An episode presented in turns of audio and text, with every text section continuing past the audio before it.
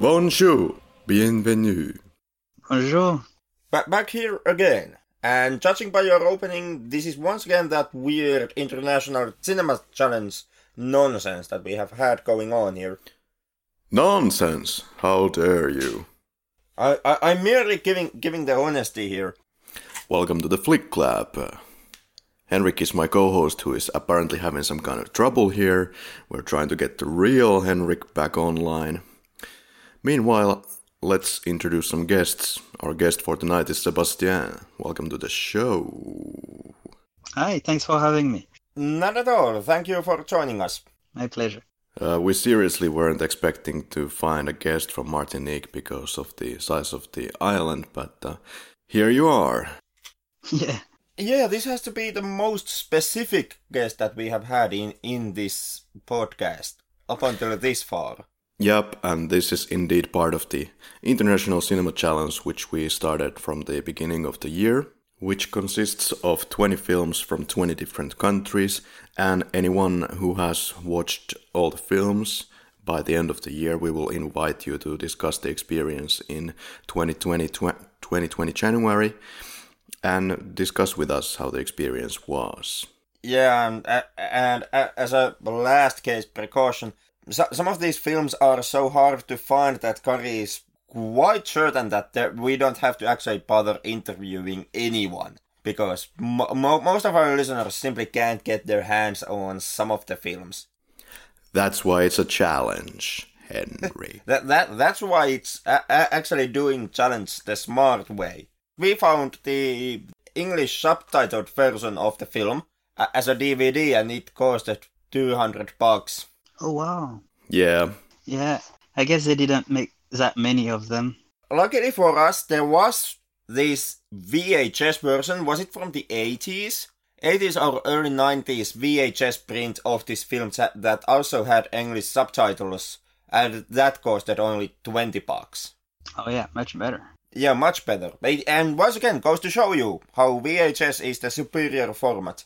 Yeah. But then you need to still have a V H S... Uh... recorder or player. Most people don't have those anymore. Which is something that Kari was able to find in Poland, and then you used a V H S player and connect it to his laptop so that he could actually capture the image from the V H S tape. Nice. Perfect. Yeah, so it was extremely hard to find, and and some of the craziest people, or it's only the crazy person who is going to pay for it, but the, the craziest people were asking for two hundred bucks for this D V D. Wow. Hopefully there will be a production house which will put up some more copies of this D V D, because, geez, with the scarcity. All right, a little about our guest. So, you are indeed Sébastien. You were born in Martinique. Yes, yes. So, I was born and raised in Martinique. All the way uh, until the end of high school, where then I went to Florida in the United States to study, study business. After which I completed university, I went back home to do two years of farm management degree, as my family has a farm or plantation. We have mostly bananas, then we had cows, and tropical flowers. And there is a, f- a law in France that recently since every every person born after nineteen seventies has to get an agricultural degree so that they can take over uh, the farms and continue working.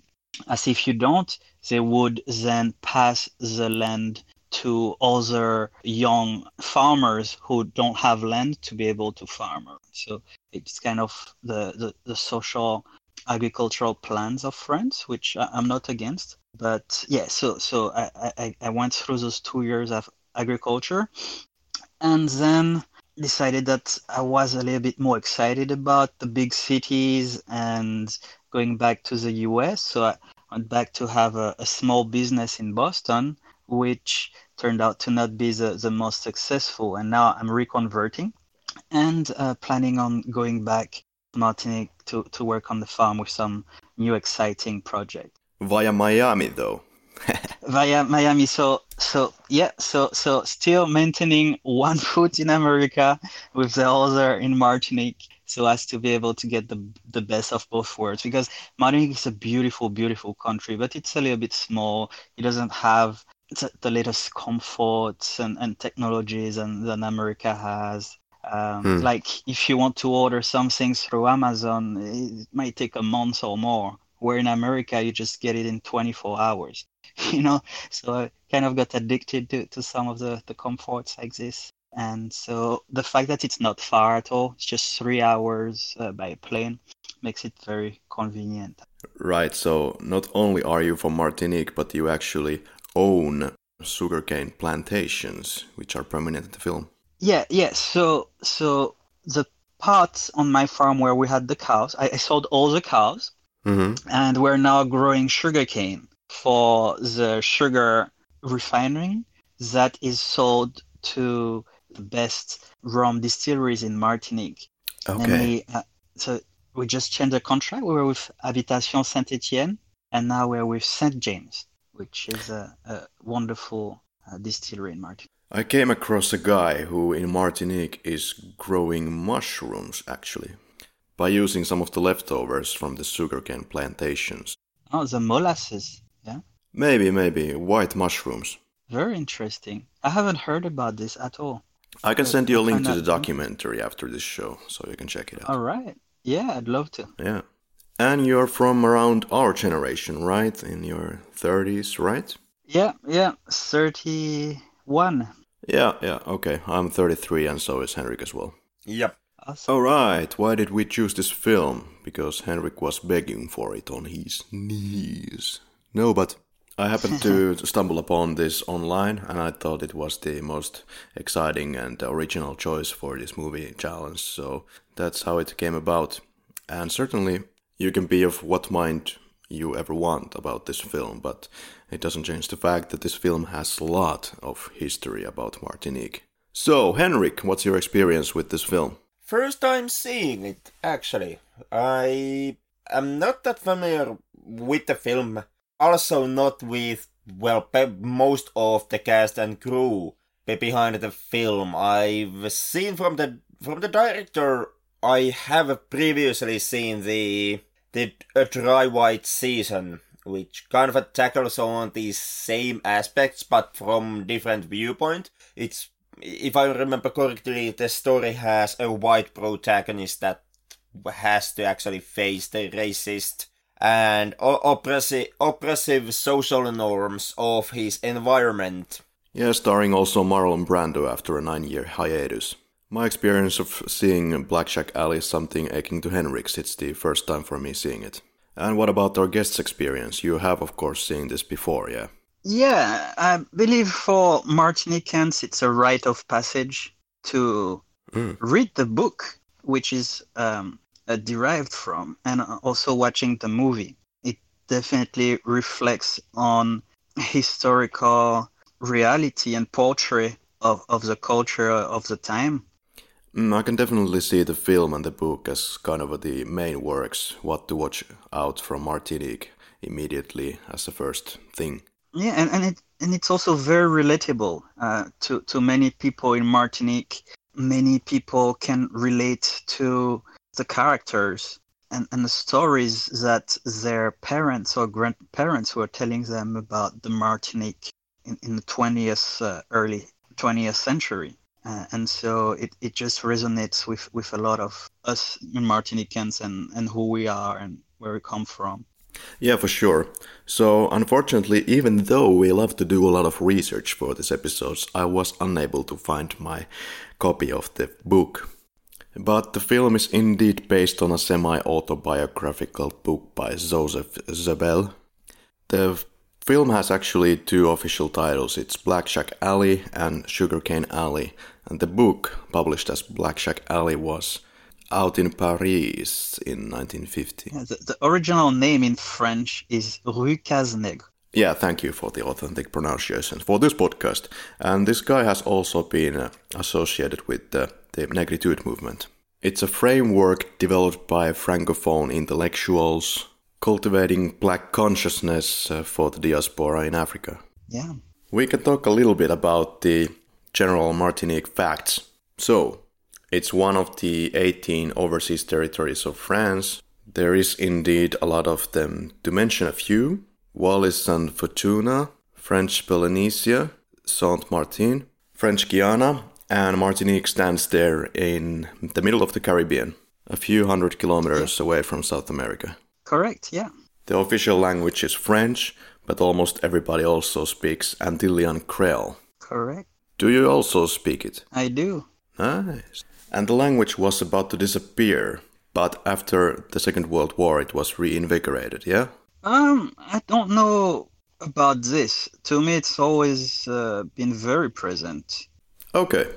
And actually, I would say that during the colonial period is where Creole really started, as it came about from the the slaves coming from Africa and having their own way of communicating with each other. They, they all learned French, but they preferred to have their own way of communicating with each other, sometimes being able to say things without being understood by their masters, or oftentimes by using languages from their native countries in Africa and different islands too, because unfortunately slaves had sometimes to, to travel from different islands, and each brought mm. a certain different language. Uh, and, and so Creole ended up being a mix of, of different languages like this, and that combined into something that, that became very cultural and that today is, is still is still spoken and very alive. It has not been written since its creation. It it, it was a, a verbal language only. But actually recently, it has been put down to, to, to writing. There's now a dictionary of Creole where you can uh, learn and, and and write it down. Excellent. And because it's part of France, it also belongs to the European Union, hence it uses the euro as well. H- how do you see the European Union so far out there? How has it affected Martinique? Well, you could you could say in an enormous way, because politically, uh, Martinique has the same elements as, let's say, if you were living in Paris or in any other city or region of France. It's all the same. You know, you, right. you have the, the same taxes, you have the same laws, the same police, the same education system, the same exams that every other French uh, uh, student takes. And so it makes us to be an integral part of France. Uh, T V has all the French channels as well. So we're very much French, but far away across the Atlantic Ocean with an, our own little twist that, you know, we, we have the weather and the tropical uh, landscape that, that makes us look uh, a lot different than Paris. But on a political standpoint, it, it's very similar. Yeah. Yeah, so Martinique has a population of about three hundred seventy-six thousand people, and an estimated two hundred sixty thousand people of Martiniquans also live in France, in the area of Paris, m- right. mainly. And the population of the island is African descent, mixed with French, Amerindian, also known as Caribbean, Indo-Martinican, Lebanese and Chinese, and Syro-Lebanese, and of course Beke, the descendants of the slave owners. Yeah, very nice. Is it so that the Beke, which represents about one percent of Martiniquans, is it true that they live quite isolated in the island, in their palaces and fancy alleys? I would say less than one percent. Okay. I would say zero point one percent. Okay, okay. I was just wondering if they really live so isolatedly somewhere away from everybody else. Well, there are some really nice houses, yes. But uh, as far as being outstanding mansions, it, it doesn't really get that, that crazy. And there is a, a, a region in Martinique, in the southeast region, in Francois, called the Cap Est, which is more famous for having a higher concentration of... of but you do have, like, in, in, in several, oh, I, I'd say every part of Martinique. Really. And yeah. Uh, yeah, it's a very small uh, percentage of, of the population. Yeah, and probably are able to have such fan, fancy housing because they were the first comers to the island out of the conquerors, let's say, the French and Spanish population. Yeah, yeah. So uh, definitely, uh, there is some inheritance from their uh, yeah. colonial pasts that uh, um, bring brings them today to, to, to have a certain uh, amount of wealth. But times are changing too. Yeah, and I was actually honestly surprised that the G D P of the island is so high, with a G D P of eight point four billion. So it's the most successful island in the Caribbean. And that's that's to go go back to the link with Europe. Definitely, thanks to our connection to, to France and, and Europe as a whole, that is able to financially support us and uh, help us develop uh, our industries and, and other projects. Because uh, the truth of the matter is that if we did not have that uh, French and European integration, we would not have been as productive. And yeah. So it's thanks to, to Europe. Okay. So the island was first populated by the Arawaks and then the Caribs, both being indigenous people, of course. It's been thought that the name Martinique is a corruption of the native name Madiana or Madinina. Do you use any of these names? Madin. Yes. Yes. So you use these names and don't just call it Martinique? We call it Martinique, but um, there are several references around the islands of the original uh, Madinina or, or Madiana names, which means in the native language, the island of flowers. Yeah, right. And uh, Christopher Columbus visited the island in fifteen oh two. Yeah, so going by the kind of original name for the island, it means the island of flowers. Christopher Columbus didn't have really any interest in the island, because the Spanish crown also had really little interest in the island, because they were more interested about the Americas. Right. So Columbus spent only three days on Martinique, just washing laundry and himself on fifteenth of June, fifteen oh two. And what do you know, somewhere in between he also made the Taino people extinct. sixteen thirty-five, some French people arrived with one hundred new settlers, actually to clear the land for sugarcane plantations. So this is where the sugarcane stuff starts. sixteen thirty-six, the native Caribs rise against the oppressors, but the French people pushed them successfully to the eastern part of the island. Then uh, Dutch Jews were expelled from the Portuguese Brazil and moved to Martinique and brought the sugar there. Around this time, the first slaves were brought here to do the sugar. Right, it was from Napoleon Bonaparte's uh, edict. Yeah, yeah. And then the in sixteen sixty-seven, the Second Anglo-Dutch War spread to the Caribbean. As the French fleet were sympathetic to the Dutch, uh, they were exterminated. In sixteen seventy-four, the Dutch tried to get hold of Martinique to no avail. And so indeed, there's been multiple attacks against Martinique back and forth from all these big countries. By sixteen eighty-eight, almost all of the French Protestants of the island had left the island because of religious constraints put on the island by French themselves. This exodus was what the French Catholics were actually encouraging, and the regular population of Catholics were looking forward to getting all the land from the French Protestants. Extremely ironically, though, the whole project of exodus left the island underpopulated and susceptible to attacks from outside forces and set the French colonial project behind by decades. And the British certainly tried to attack. sixteen ninety-three, British attack. seventeen fifty-nine, British attack. seventeen sixty-two, British attack. seventeen seventy-nine, you guessed it. seventeen eighty-nine, the first slave rebellion. Around here, the British controlled the island for about a fifteen-year period in total, combining all the periods. eighteen fifteen, once again, a slave rebellion. And in the eighteen hundreds, the sugar prices went down. So the fancy pants planter class lost some influence there. eighteen twenty-two, slave rebellion again. And finally, eighteen forty-eight, the abolitionists convinced the, the French government to stop slavery in the West Indies. Despite this, life quality hardly improved for the black people. Some places replaced the black people with workforce from India and China. Racial tensions kept, kept exploding, and after several rebellions, the French crushed the revolt. In nineteen oh two, the mountain Mount Vallée, it completely swallowed and destroyed the city of Saint-Pierre. in about one minute, killing thirty thousand people. It was the worst volcanic accident in the twentieth century. Only a few survived.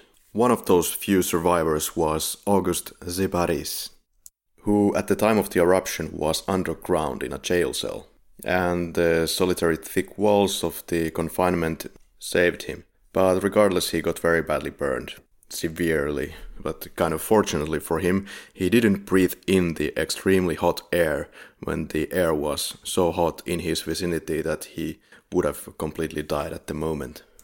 He kind of became a celebrity. He joined a circus and told his end-of-the-world stories in that circus. After the eruption, the capital was moved to Fort-de-France, where it stands today. Jump to nineteen forty-three, the World War Two is now raging, and the pro-Nazi French Vichy government was using Martinique for refueling and stocking purposes during the Battle of the Caribbean. Free French forces, however, took control of the island on Bastille Day, fourteenth of July nineteen forty-three.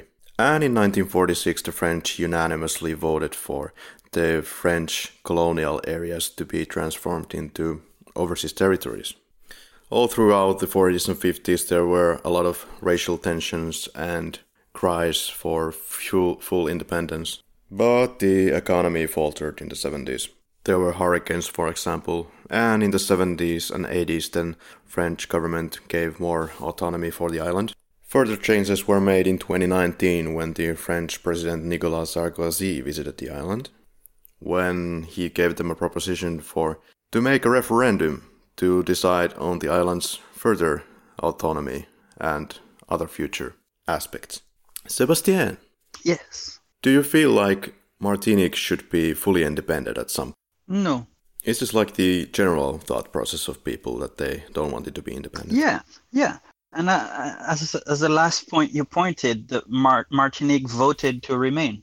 Yep. Uh, and so that that's definitely the general consensus, that us being French and being European is nothing but uh, support that makes us stronger. Um, we, we're some people on the island do want uh, a higher autonomy, a complete independence, to, but they do not have anything to be able to support the country financially or maintain a certain economy that would make us to, to, to be able to thrive. And so mm-hmm. it's, it's just some people who just want to have power just for ego rather than for the true and, and best welfare of the citizens possible. And so mm-hmm. most people recognize this that way. Nice. So in Martinique, there's about four volcanoes, of which one is dormant, right? Yeah. Yeah. So it's not dead, but it's not active either. So it could become active at some point, but now we, we don't have any sign of it. What's the situation actually today in Saint-Pierre after the huge catastrophe? Are there any people living there? Uh, not much, really.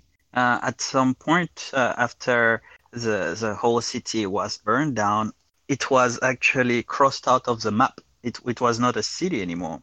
And mm-hmm. all the rights of that city came to another little town close by called Le Carbet. Mm-hmm. And then little by little, people repopulated uh, the city. And so uh, now it does have some inhabitants. You have stores, restaurants, and some other commerces where it is being restored in some way. But um, most of the city, definitely, if you go, Uh, has vestiges and ruins all around. Hmm, very interesting. And so the south part of the island is inhabited, and the jungle and less inhabited part is the north, right? Yeah, I'd, I'd say the center is where you have most people, where Fort-de-France is. It is in, in the center, and there is also just northwest of it, Schœlcher city, mm-hmm. which is... And then on the east part, uh, Lamentin. So those three cities together are the biggest ones, and, and they, they encompass the center uh, of the island and where most of everything happens. So yeah, in the north, it's a little bit more luscious, uh, more mountainous as well. And so you have more of a tropical forest and volcanoes. You can see Saint-Pierre area is really cool as it has black sand uh, on the beaches. Uh, after the volcano eruption, the sand became all black. Where in the mm-hmm. south, you have more beautiful beaches with golden sand and turquoise water. Uh, and in the east, too, you have coral reefs that are very pretty. Nice. To give a little further context to the film, actually, there are some lizards and special snakes in the island. Fer-de-land snakes, right? Yeah, yeah, Fer-de-land. So we also call it trigonocephal. Okay, and the mongooses were introduced to the island in the eighteen hundreds, but the mongooses have been kind of bad boys and have also exterminated a lot of uh, special birds. So considering all of this, uh, how are the mongooses nowadays viewed on the island? Are they considered more as a pests, or are they actually seen as, well, just friendly neighborhood mongooses? Yeah, yeah. I don't think there is any ill sentiment about the mongoose. Um, I, I think we all have to be grateful for not having snakes everywhere. Um, right. It sure is a sad uh, side effect of having lost some, some other birds. But no, the, the mongoose is, is one of the national animals and respected us. Great. There are actually quite a lot of films that have been set or filmed in Martinique. There is To Have and Have Not, Thomas Crown Affair from nineteen ninety-nine, Concorde Affair from nineteen seventy-nine. If we if we discuss the music of the island for a little bit, there's uh, the music style Zouk, right? Yeah. It's coming from Martinique and Guadeloupe. Yeah. Do you like this type of music? Oh, yeah, yeah. And I think everybody dances it on the island as well. Um And, and to, to, to go back to to music of Martinique, and in the movie, um, the, the very first thing you, you, you hear is it's a beautiful music that is called Begin, which uh-huh. is Martinican, uh, and that uh, originated from a mix between Polish music uh, that was actually brought by uh, Chopin in, in France, and that was mixed with uh, Belé, which was uh, African drum music that in the island combined the uh, European with the African instruments and, and made this very beautiful music. Yeah, I really enjoyed the theme music of the film. If you're interested, the, the music uh, band that, that played it is Malavoie, and it's the most famous uh, Begin band in Martinique. Certainly. Actually, One one of the violinists of this band was my violin teacher when I was a child. Oh, wow. Yeah, and, and so there there is a Begin. There's also mazurka, which is also influenced from, from the Polish uh, mazurka dance, where mixed with with the African drums made that uh, other type of music. And then later on, we had the zouk being introduced and made uh, popular by the Martinican band called Cassav. All right, boys. Would it be scene by scene? I guess, un- unless you have some more information tidbits to still give out, but it would be scene by scene. We start off with the introduction with the titles, and then there is a voiceover that it's uh, school vacation time. Kids eagerly are waiting for the adults to go to the fields, so kids can go out to play. So, so this is based on the nineteen thirties period, when black people were still used very much as a cheap labor for the sugar plantations. Yeah, te- technically not slaves, but... Yeah, but... Still pretty much, in reality, pretty much in the same same position through other means of oppression. That is correct. They did not have the education to allow them to oftentimes even read and write. So they were not able to engage into commerce or to to do any, any sort of, of business that would involve the Th- those important basic needs, and so they, they were very stuck with uh, having to be un- under the control of the, the people who had power at that time. What about the other Caribbean region islands? Were they also growing sugarcane, for example, on Guadeloupe? Yeah, yeah. Guadeloupe was extremely similar. Uh, uh-huh. Guadeloupe is, is almost it's pretty much a sister island of Martinique. So okay. uh, oftentimes what goes on in one island goes exactly the same on the other. Uh, is there like friendly competition between the islands, just like uh, let's say Sweden and Finland sometimes? Yeah, yeah, yeah. You could say that. We we love to hate on each other. Right. Like brothers, you know. We just love each other. Right. But we we friendly. Yeah. T- right. Tease each other as That's, well. Yeah, great. And then we have the snake and the mongoose fighting. And if the mongoose yeah. wins, this girl says to Jose that he has to give his watch to her. Are these kind of fights organized nowadays, Sebastian? Mm, not anymore, no. Um, oh, okay. You you might have on some occasions, although I believe it's actually not legal, but uh, cockpit fights. So mm-hmm. you might have people coming. And actually there was a reference l- later in the movie about cockfights, but um, that one might still be light. But the mongoose versus snake fights is you know, something of... There is the scene when they're eating at José's. Only bananas are packed, no codfish, and uh, José even yeah. invites them to eat to his place. But they can't find the sugar. Mm. So no, just to go back to, to the banana meal, it's one of the traditional breakfasts of Martinique called tine l'ambouille, which is a specific type of banana, which is a bit more salty than, than the traditional sweet banana that most people know about. That's mm-hmm. called the Cavendish. So the tine uh, is cooked, and the l'ambouille is codfish, so salted codfish that is mixed with this uh, cooked banana. And it's a traditional hearty breakfast of Martinique. So that reference was that José only had the tine, but not the l'ambouille. So that was not the, the traditional dish. She only had half of it. So she was teasing him for that. Mm-hmm. And I also understand that uh, croissants are a popular breakfast. yeah, yeah. So I, I don't think, you know, people who lived on uh, Rue Cases-Nègres uh, had uh, croissant.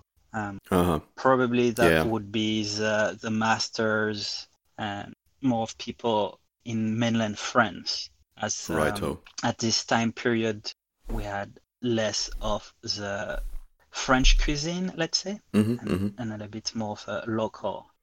The kids are trying to locate locate the sugar now, but they suspect that the grandmother has hidden it well somewhere. Instead of uh, doing anything useful, really, they just break the bowl of grandmother by accident. And a girl gives uh, José a string or something, and this is kind of a superstitious ob- object for him to avoid spanking time. Does he even throw it? I'm not sure. But yeah, doesn't avoid spanking time. Grandmother comes home and all hell breaks loose. Yeah, he he does uh, does throw it.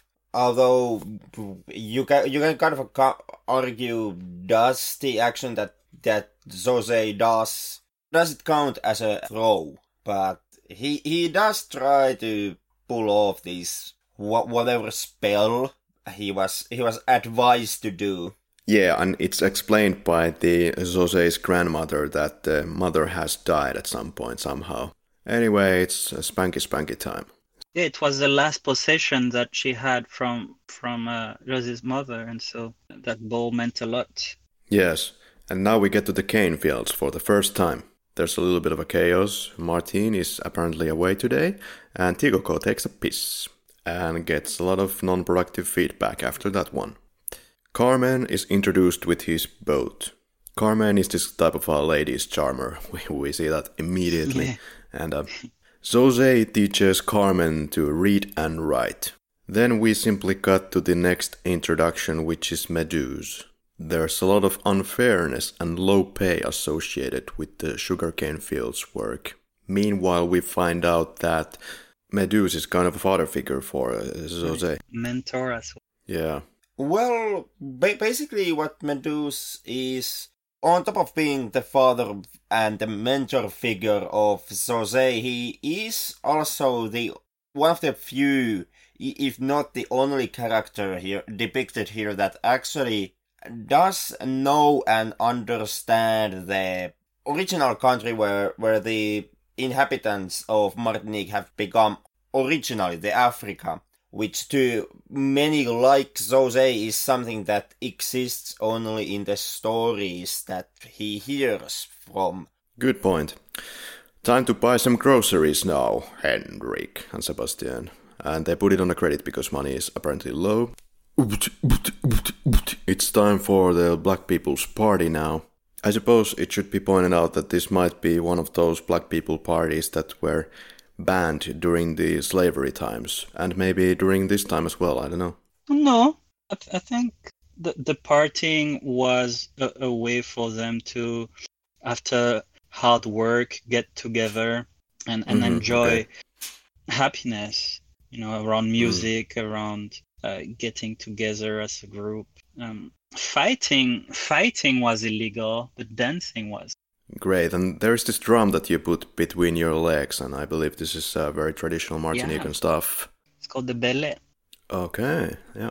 Oftentimes, uh, belé music talks about the life of the people, and they tell small stories.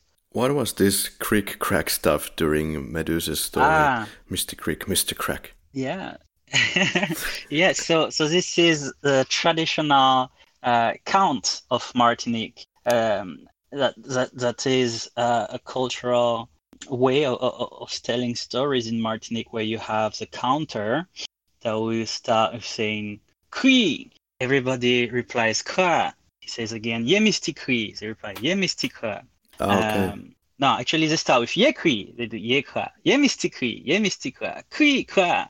And then he will ask, Est-ce que la cour d'or? And everybody replies, Non la cour ne dort pas, which means in English, is everyone in the court um, sleeping? And everybody replies, No, the court is not sleeping. And then he starts his story. And throughout his story, he will stop and then say, Kri, everybody will cry, yekri, yekra. Um, oftentimes it's as if when you count a story and then you change chapter. At, at this point, you will say a kri or yekri to uh, to to have a, a period in, in the story and to and to start anew. Right. Because the way how it kind of comes off in the film is that Medusa, in in middle of his story, Medusa every now and then simply tests out if Jose still is following what he's saying. That's how I took it, like, uh, do you want me to continue, or are you getting bored, or something like this? Yeah, ha- ha- has your mind wandered off already? Are you thinking something completely else? Yeah. Would you like some more? And and I, actually, I think that that is a v- very uh, valuable uh, point that you guys make, that the, the Yikri is is a way to to uh, interact with the audience to, to make mm. sure that they are following and to keep their interest and attention. So, yeah. Yeah. That, that as well. So Medusa tells the story where his ancestors are coming from, Africa, that his people have been taken advantage of in the sugar canes by the whites. You know, it's very heartfelt. Maybe the best part of the entire film for me, because of this extremely great performance. It is it is very strong performance, most definitely. And it is also, when, when you look at this moment, and when you look at this scene in correlation of what happens in, in later on in the film, and basically how the film in the end wraps up, this kind of becomes an important narrative scene also, because in here, through telling this story, stories about Africa and the African beliefs, Medusa kind of passes on those original African values and this kind of a quiet knowledge about where they all came from and where they are originating. And later on in the film, Jose is, or it's heavily implied that in the end, Jose will be able to escape the sugarcane fields through his education, and yeah. w- when when this would happen in in some future, in through Medusa's stories, Jose is basically becomes the torchbearer of those original African beliefs and and bas- basically the whole culture and the history of the inhabitants. Then there's some food stealing, hence egg, rum, matches, with the last two being taken from the store with the pretense that it was something that the little girl forgot to get to his parents earlier, The girl actor is really good here. Great performance. Yeah. Drinking and burning down a shack with all the belongings of a cane worker, including his chickens, by the way. Brutal, and they just keep on laughing, even after they've been captured. And beating of kids commences for shack burning. Poor guy, all lost. Yeah, definitely. He didn't have much, but he, he yeah. lost everything. When, when you say at the beginning how little pay he was getting too, you could imagine that it took him months, if not years, to be able to afford uh, maybe having chickens and a little garden to uh, to, to grow. And it's just very unfortunate. You know, considering that, he co- keeps it all together pretty well. Yeah, that, that is uh, actually something that, now you brought it up, it ties in with many cases that you see in the film, like, for example, that bowl that the kids broke earlier in the film. Because while there was also the case of that the bowl being a memento from Jose's mother, but he, this is also a situation where there exists this extreme poverty, where basically any possessions are regarded in extremely high value. Hmm, good point. Yeah. We continue working in the fields. Grandmother reveals that she has other plans for Jose and will never let him to work on the fields. So the plan is to get him out with the education. And so he goes to school, and we are introduced to his new friend, Leopold. And he's the son of the factory owner, I believe. Because there is this uh, sugarcane factory that is shown later in the film. Yeah, I'm not sure if he, if, if he was the factory owner, but he was definitely one, one of the big uh, in power. Yeah. And in the school, there's this kind of a childish argument about whether white people are cats or dogs or something. And the fight is cut off by the teacher. The teacher is uh, strongly encouraging the students to study hard, so they will not end up in the fields. The best students will get to Fort-de-France. And the sentence that they should keep repeating every morning is, "Learning is the key that opens the second door to our freedom." And sama po Francusku. But yeah, this is a very powerful quote. Absolutely, and, and that made the, the difference for all the future generations of Martiniquans, really, when when realizing that, you know, uh, Martin and the uh, m- and those as great people as they were, being genuine and caring and wonderful people, uh, lacked education that allowed them to follow their dreams. And so really the only way for anyone uh, coming from this background was education, to be able to, to, to go where they would ever want to go in life. And so that was his key to freedom, to, to study and do it well. Do you find any similarities to your parents' background or your grandparents' background in this story? So my family background is a little bit like Leopold. So I have come from a family of mulâtres. Mm-hmm. So the mulâtres are pretty much a mix between the uh, original colons that came, or the mm-hmm. béquets, uh, that's mixed with either native islanders, such as the, the Caribs that, that remained uh, at the time, or servants, black, um, that they, they married to and had children with. And so my ancestor married a, a, a Carib and later on married with other mulâtres. And so that's why in, in Martinique, you also have now a, a certain percentage of the population that is uh, just mulâtre, so mixed races.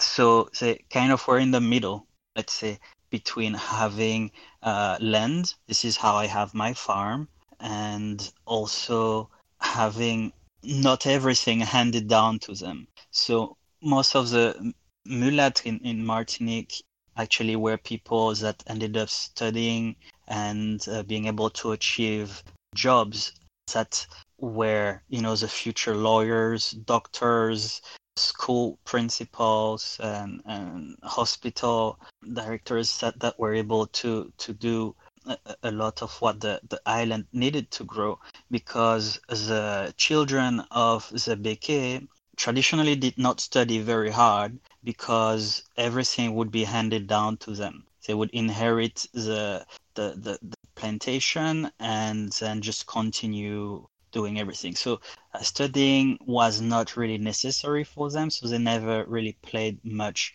uh, attention to that. Uh, what were the backgrounds of your parents? My my dad is an ag- agronomical engineer. My mother is a dentist. Excellent. But but if but if we go back more towards history, we're, we're running the farm, and in Saint-Pierre, the, I think one of the oldest uh, ancestors um, my family has history about uh, had a millery, so he would process uh, flour, and he actually made a good amount of money doing this uh, in Saint-Pierre before mm. the, the city burned. Yeah, it was kind of the second Paris in the Caribbean, or that's how it was called. Yeah, yes, uh, it was called the Petit Paris, the Little Paris. So. Hmm. And yeah, Warsaw was called like the second Paris before it was burned to the ground in the Second World War. Now the kids meet Madame Fusil on their way from school. On the other hand, Madame Léonce coaxes José to do housework in exchange for food. Talks to grandmother what he has learned in school. Reveals to her that he had a meeting with Madame Léonce. It wasn't the idea of José. Grandmother is suspicious. It's time for a story time from Meduse. Patagon. Tea cures the throat. Water and fire are not enemies, they are forces of creation. They create life. Man can only destroy life, he can't recreate it. Pretty good stuff. Madame Léonce is once again asking José to do some household work. He still wants at the last second him to do some dishes and put them to air dry when he should be in fact hurrying for school. Fortunately, though, he appeases the teacher, because he's being very smart at the lesson. In the middle of the lesson, however, something pretty random happens, and José runs back to Madame Léonce and thro- throws a rock at her dishes. What is going on?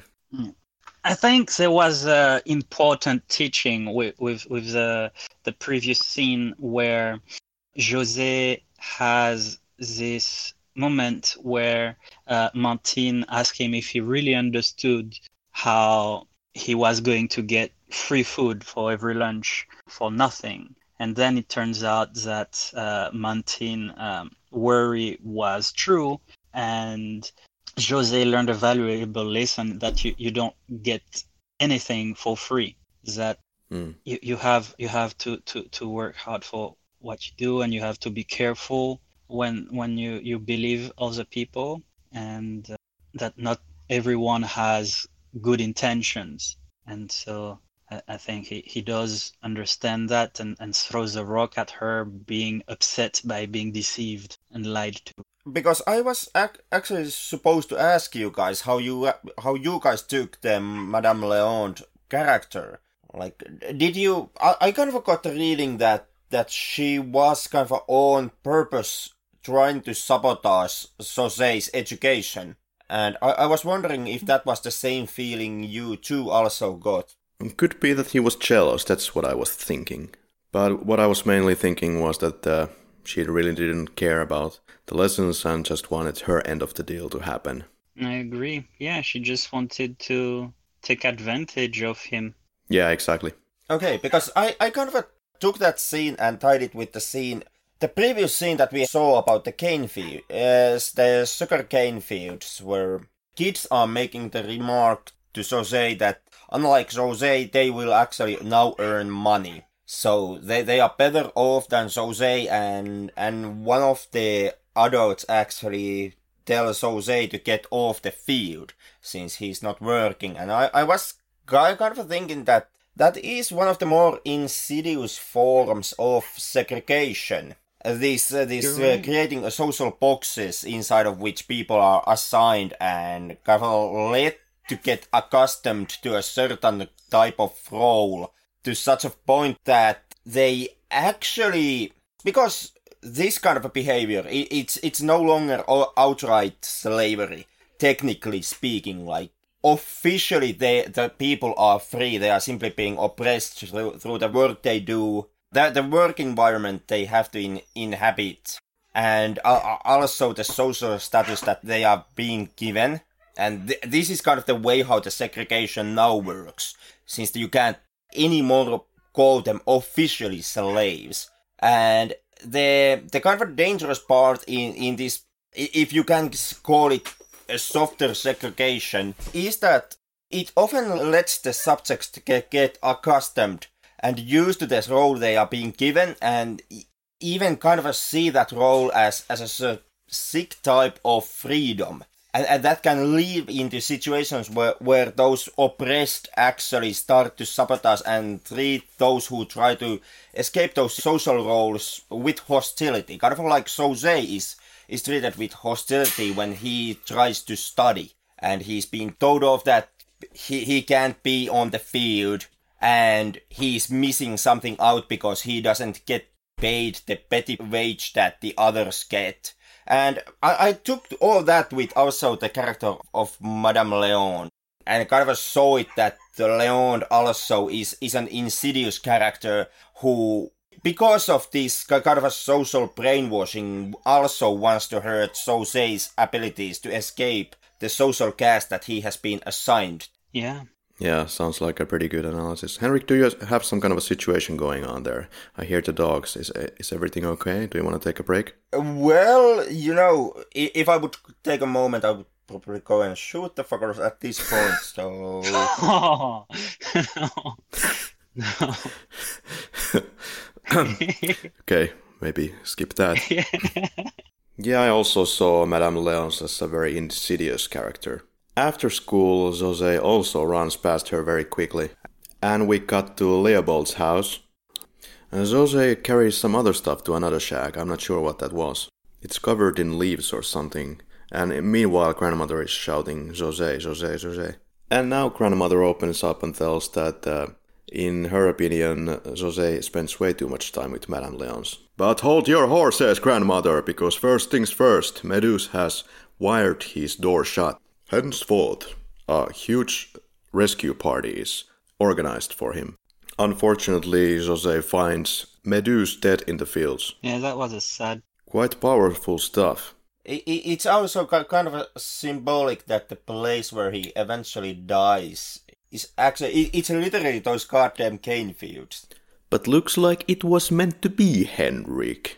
It was something that he planned out, wired his door shut, and went to die. That is true. He, he, by, by that, yeah, it implies that he knew he was dying and that's why he chose to die. Yeah, yeah. Mm. And now there's the funeral of Medus. He has gone to Africa, referring to his own quote from the story earlier. Grandmother now has some errands to do and on the way will go to thank Madame Leonce about all the help. Ouch. Instead, grandmother, of course, heard all about the little rock throw. Oopsie doopsie. Followed by a scene where the grandmother reveals that now she is going to live in the town with Madame Fusil, and grandmother herself will or- organize all the food for José. Cut to church. Leopold's father visits the church. Henrik, Sébastien, did you find any special reason why this scene is in the film? Well, t- t- to me, it, it went to, w- once again, kind of a showcase these, at, at times, even twisted kind of a social behavior norms within the Martinique community, because when when it comes to because when the Thorai comes to to visit the church, he comes with with gifts, and basically he through with, with the gift he receives admiration, and he's he's seen as this he's seen as a giver. Even even type of a hero at that moment, because he he has bought this expensive gift to the church. Roger, Roger. Uh, but but at, at the same time, the Thorai also is part of of the very force that oppresses the inhabitants of Martinique. In in the film's case, he is kind of the modern day slave master, and the, here he comes to the house of God and is being praised as this as this good guy. Yeah, it makes your stomach kind of turn. Later on in the film, for example, we get to Fort-de-France, where the white guys are walking with their noses up in the sky, and what they're actually doing, they are just looking for a better quality of life than what they would have in France, taking advantage of people, just for the sake of living a more wealthy life. Mo- yeah, mo- most definitely, because here they have actually working power. They can oppress, so they don't have to actually pay a normal and an adequate wage to their workforce. So, o- of course, it's easier to ca- kind of get rich on on these kind of circumstances. It also, w- when you contrast them, this church scene to the moment later in the film where the Thorai refuses to acknowledge Leopold on on his deathbed. Mm. So so th- there is also that, and w- once again that scene makes your kind of a stomach uh, stomach turn because and it's completely absurd because the wife of Detherai is black, and so is the servant, and this master of the house, so to speak, has already brainwashed these two black guys against their own race. Yep, and and th- then you look at the church scene, where he's being praised as a benevolent character. Like, th- thank God we have this guy in our community. Yeah, manipulation. To me, it, w- it was manipulation. But, uh, but but then again, you know, I didn't give Sebastian the time to actually voice his own opinion. So yes. no, I... that that that was my long rant on the subject. Please go ahead. I agree with you. Yeah, I, I think this scene shows that The, the the Beke were at that time, uh, or, or this the Torai considered himself to be above the church, was so powerful as to be entering the church in the middle of prayers and stop everybody from, from praying just to appear and then control the situation and and show show who is the boss in the middle of the church. Yeah, that was a good call, because he most definitely does precisely that. Okay, yeah. he, he he stops them in mid-sermon. Yeah, and, and and then also you can ask yourself, why did he do this gift? It must have cost a lot of money. Uh, he got it specially made uh, Rome. It, it's also to ascertain his power over the, the population, to almost hmm. make himself uh, be, be shown as... Uh, a deity at this point. Yeah. And so this is clearly uh, a, a very sad image, but uh, I think towards the end of, of the movie we, we, we see that uh, he was not uh, so godly after all. Grandma is unwell at this point, and Jose promises her a future with farm animals and stuff. A future where she would not have to go to the fields. There is a scene where in the middle of the night the grandmother wakes up and asks José to give her a cigar or cigarette to smoke. And Leopold's father comes to collect his son. When he is outside with José, father doesn't want him to spend time with the black people, which is of course completely logical because his own home is full of black people. Wants José to bring the horse from the water, but that's not happening, so he takes the matter into his own hands. Of course gets kicked by the horse and gets fatally injured into the spleen, and the black people help him out of the water. Now he's on his deathbed, but regardless, he doesn't want his mulatto son to inherit his name. Everything else is on the table, but not the name with which he would be able to carry on a bright future. Yeah. I read a lot in the act that Detorail was giving his ring to Leopold. Yeah, Island Land, yeah. And and I, I took it in the way that he's kind of kind of giving all the material gain yeah. to Leopold. Yeah, but not his family name. Yeah, yeah, not not his family name. Right. And, and that's what the mother was concerned about. Yeah, because she was saying, if he loses everything that's material, then he won't have anything. Because without the name and the notoriety of that name, he won't have access to anything that could help him to, to maintain this lifestyle. Right. Oh, yeah, yeah. That that makes sense. To, to, to me, it was simply... The name was more of a symbol, a symbolical thing, because like... Pr- pretty much at uh, at that time period, it's... it less today, but it still happens, actually. It's still, it's still a thing, but much less. But... Uh, in, in general, you'd have Beke tend to help Beke. And if you're not one of them, then you won't have as much help for, from that small community. Leopold not having his name would not make him a Beke, or having any of that uh, notoriety to then be able to have all the the community's assistance and, and benefits. Yeah, good point. He couldn't be really anything without the one percent name. Yeah. Yeah, yeah. Well, like, well, well, well any, anything else than a black person. But in the same at... time, in the same time, he was already uh, a mixed child. So, so just based on that, Leopold might have, from the B K community at that time, um, less regard or le- less less respect because he was not pure B K. Um, but in the same time, it, it just shows that it's just vanity and pure ego to to to not give his name to him, even though that would not have made much of a difference.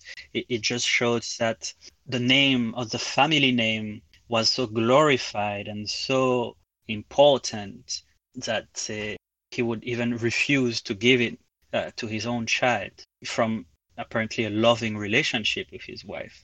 Is there and a lot so, of despise towards Beke people? Like, would they get stabbed in the face if somebody knew somebody is a Beke going to supermarket or something? If somebody would know somebody like that is walking on the streets? Like, I mean, that... they do walk on the streets, not like they're hiding. but... yeah, no. Um... Yeah, but there are not so many of those. There, they, are, right? They are not evil people. Uh, they, they, they, yeah. Well, okay, in the past, some, some definitely, like everything you see in the movie is very much real, and there's been extreme um, uh, inequalities and I- I- extreme awful things happening that were of the time and that uh, definitely can never be accepted as being okay. But today times have changed. You still have that community feeling. So they do like to marry uh, within each other and to to maintain the, the, their family uh, titles and, and uh, lands like this. But they are very much against slavery, very much against, uh, you know, abusing power or being racist ag- against other people. Hmm. Um, most of the Bekes today uh, are very peaceful and, and, and just don't want to have any problem with it, anyone. Actually, vast majority of the descendants of Beke of my generation Uh, spend a lot of time in France or in other countries because it's just where you have more opportunities. Farming yeah. is not profitable as it used to be in the past. And so um, you do have a couple, still a couple of families that are very, very rich. But for the, the others, uh, uh, they're more of a upper middle class type of family. And uh, and, and the children are, are working uh, normal jobs uh, and and very much integrated into society, and so there's no more no not much more of this racial issue, but uh, definitely historically there's, there's still this this very very sad uh, inequality. Okay, it's time to open the present of grandmothers for José, the new shirt, and so José is right on his way to Fort-de-France to get into the entrance exams, and there José is kind of amazed by everything he sees. Rich white people. So now José takes the exam and the teacher is with him. And now gets the information from the teacher that he has passed the exam. Alas. Mister Overseer then reveals that only a quarter of a scholarship has been granted to him in reality. Incredible. eighty-seven fifty francs should be paid every three months, every semester. So this forces a change of plans also for grandmother, who has to now be the laundry mama for a family to gather some money for the education. It was kind of unclear how long it takes for grandmother to be the laundry lady, but apparently it's a very short time. Well, it's a very short time thanks to José, who did a very beautiful essay and um, yep. and managed to, to get her out of needing to work. Yep. They ask from Carmen some help, but he is unable to host José at his workplace because the boss wouldn't like it. However, he has a friend in the cinema or wherever they are, and at the lady at the booth which is the friend, will help him out. Now the grandma is complaining about Fort-de-France, too many people, too much noise, too many cars. Something is being offered to José, but it's a throne. I'm not sure what this was, but it was some kind of food at the school. I'm not very sure. I, I, in my mind, that was just a snack. Like they were just having school break, and then he wanted to share some of his snack with José, but José refused. That's how I got it. I'm not sure if I'm right on. Yeah, that actually makes sense. So he will not accept it, so he will not be taken advantage of again. Oh, that is true. Probably goes back with um, Madame, Madame Leon. Likely yeah. goes back to, to the lesson he learned from. José is now checking Carmen's papers, and they are really good. There are no mistakes. He also wants to be an actor in Hollywood. that's a that's a big step, but I wish him all the best. yeah. Teacher then accuses uh, José of plagiarism. José now comes to Carmen and says to Carmen that the homework was not accepted. There's no point in going to the principal because it just would turn against him. Fortunately, the teacher is now looking for José and is about to tell him that uh, he will be accepted after all. Now we're with uh, Carmen and José at the workplace of Carmen, the rich people's place, and Carmen says that the woman is infatuated with him, but uh. I don't believe it. He's probably just enjoying the rich people's place and, you know, trying to be the ladies' guy, macho, macho man, just playing a role for José a little bit, having some fun. But yeah, who knows? How did you take it?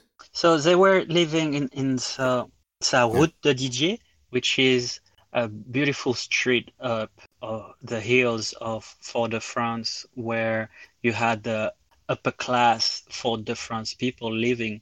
Right. And so they were w- one of those people there. Henrik, do you think that there was something going on between Carmen and the boss's wife? I uh, I don't believe that he did. It it wouldn't be completely unheard of. Basically, the upper class using the lower class for their own amusement and, in like in this case, for sexual favors, which I would say, if if something would have been going on, it would have been like that kind of a situation.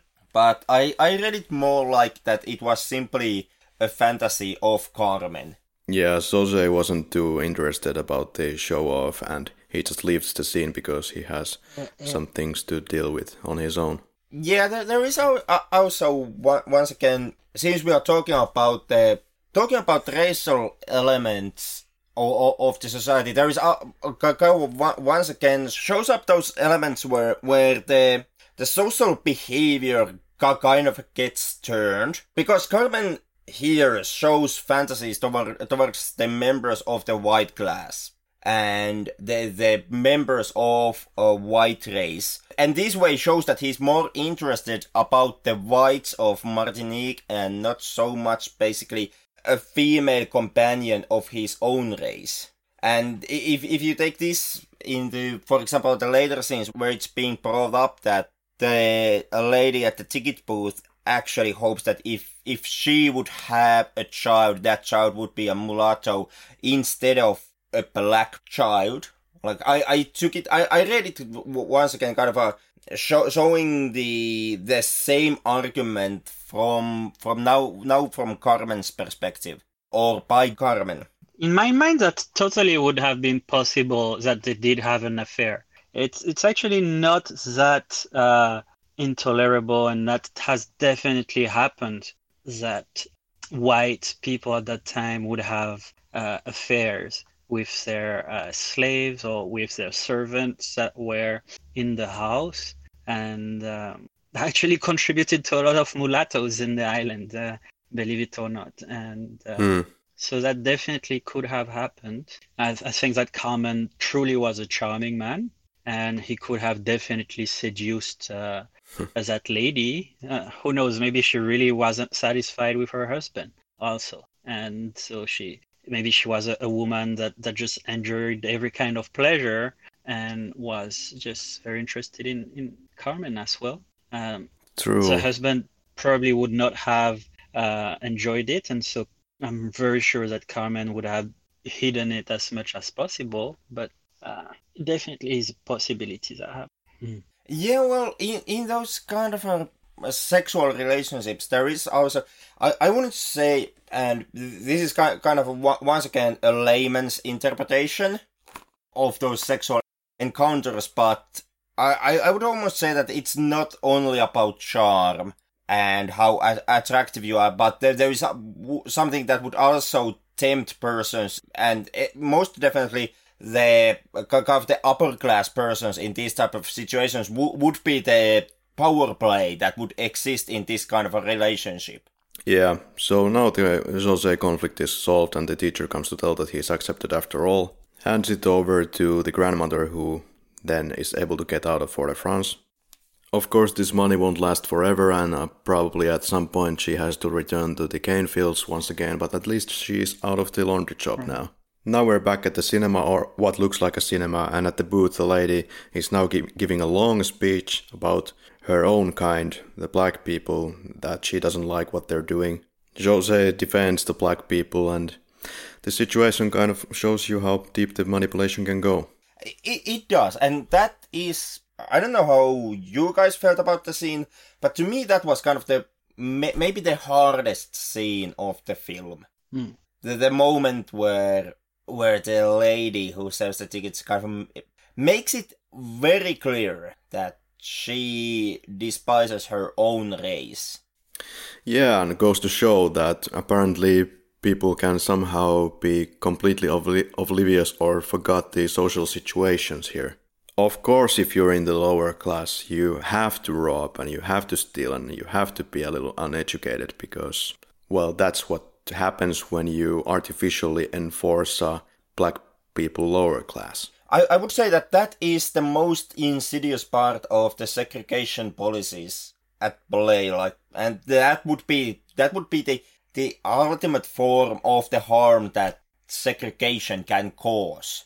That level of brainwashing where you actually start to despise the, the members of the same social class that you are part of. Because when you reach that point, at that point you actually start to sabotage the attempts of the members of your own class from ever trying to change the class dynamics.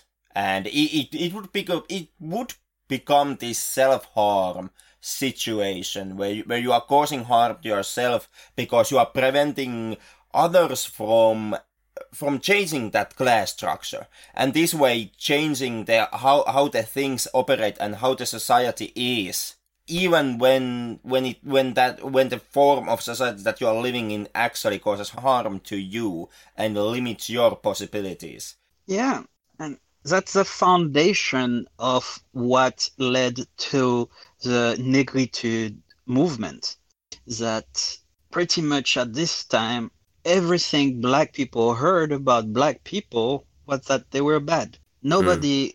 was ever saying anything positive about black people. So they would just repeat what they were hearing yeah. until you had uh, people like later on, like Aimé Césaire, which is a Martiniquan uh, figure that uh, brought about Negritude along with Senghor, which was an African Senegalese that brought together the pride of being black, of actually being proud of, of who you are, of, of your color, and not to be ashamed, but on the opposite of really valuing where you come from, take it as a strength rather than a weakness. And in, instead of, well, from Mendoza, we saw we saw the, the, the pride of coming from Africa. But from that lady, you, you saw th- the shame, where in, in that Negritude movement, it would bring back that African origin pride and, and also bring it to a modern era with, with the opportunities that, that were bound with having proper education, with having emancipation, and really now that they were free, just by believing in themselves and that they could do things, that they would be able to do it, to break those mental chains that were still present. And so that led to, to, to, to, to that movement and, and that true liberation. Uh, and that trigger word, word here is... is a- precisely like you, like you said, is shame. because shame also shame is a is a strong emotion in the sense that it, it robs you from the energy to actually fight back, because it it kind of a, it has this meaning that also you yourself are at wrong here. Like there there is something wrong also in you because X, because you are part of the social class, because because you are part of a certain race. So when you start to feel shame about how, how for example, uh, like here, Miss Flora f- feels shame, how she f- sees or how she believes black people are and how black people operate. That also, in, in that moment, Miss Flora also ends up saying that there is something wrong in her because she is also black. And w- when you start to believe that, that you are at wrong, that you should feel sh- feel ashamed, at that moment, you no longer kind of anymore have the energy and the mental strength to start fight against those those attitudes. Right. You know, I can't even imagine how much of a mental struggle that kind of a situation would entail. Then you are the child of slaves, and then to rise above from that feeling of shame that this might carry, unfortunately. That definitely has not been easy, and it's still ongoing, actually. It's still not over. There's still uh, a lot mm. of hardships that uh, descendants of slaves are still facing today. It, it's not over. There's been good progress, but it's not over. Yeah, for sure. But if I can ask, Sebastian, and I, I don't mean to be rude here or I- imply anything, but mm. if I can ask, how do you yourself feel? Was the kind of a social... Honing, so, uh, honing this racial self-identity kind of easier back in when Martinique actually used... When... an actual slave power was used, when it's historically contra- contrasted into the society that that Black Shack Alley depicts, where where slavery officially has ended and the oppression has simply changed its its its outlook. And and this is what this is once again this is ultimate outsider perspective viewpoint from my end, because I I don't have any real ties into those those time periods or, or slave structures, but with with with kind of a, with slaves, you kind of could believe that they're they're the piece, people can still actually strongly feel that they have been wronged from the get-go. They have been robbed from their birth country, forcibly brought into another piece of land, and then forced to work on the fields and forced to perform these tasks, when in the social situation that is exists in the Black Shack Alley, it's it's kind of a, it's masqueraded as a choice. Mm-hmm. So which one, like, since from the three of us, you you are I, I would say historically most knowledgeable ab- about the situation in Martinique. How how do you look in historically? The question, how do you feel, would the situation for the slaves actually be easier in, in this way, in, in case of preserving their self-identity and, in a way, self-worth? I'm not very sure I understand your question. Like, in, in Black Shack Alley, Miss Mi, Miss Flora, uh, the society has driven Miss Flora into into a state where she feels ashamed of being black. Mm-hmm. So... do you actually feel that this level of shame would have also exi- existed in the original slave community, or is the is the shame aspect of okay. it simply a product of of the time period that where Miss Flora now lives, like like nineteen thirties? Okay, is is that where where the shame comes in? Well, so Miss Flora was not the first generation slave. She didn't come from Africa. She was born out of slave parents or maybe grandparents. So she might be a second, third generation Martinican that from her birth has seen that she was inferior to the Béké or to uh, the French uh, that, that would come uh, around. uh, being white, and through talking down to her or through not being able to do what white people could do in the island, just felt that she was less of a human. Uh, and by being told, you cannot do this, you cannot do that, uh, by being told you're not as good as them, or that definitely has impacted her self-worth and made her to challenge her own understanding of of who she can be as a person, uh, based on the, the current uh, social uh, conditions. But as far as, let's imagine that uh, African slaves being robbed from, uh, let's say, the, the, the villages in, in, in Africa where they were peacefully living, uh, even even though procurement of slaves is a very complicated matter as well. But anyway, let's just imagine that they were taken out, out of a peaceful situation in Africa and brought uh, for forced labor and, and slavery and being sold and chained and suffering. I don't think those would feel ashamed of being black. I think those would really feel taken advantage of and being seriously victimized by injustice, and I think they would really be suffering that point, but still be really proud of, of being themselves, or really not necessarily having much of a shame identity. Pro- probably would be angry at the situation more than ashamed. And um, yeah, and, and then down the road with, let, let's say, seeing that hope throughout several generations has not really improved their conditions, then always hearing negative words about yourself could, could bring down some some sentiments of, of low self-worth. So that's how I see it.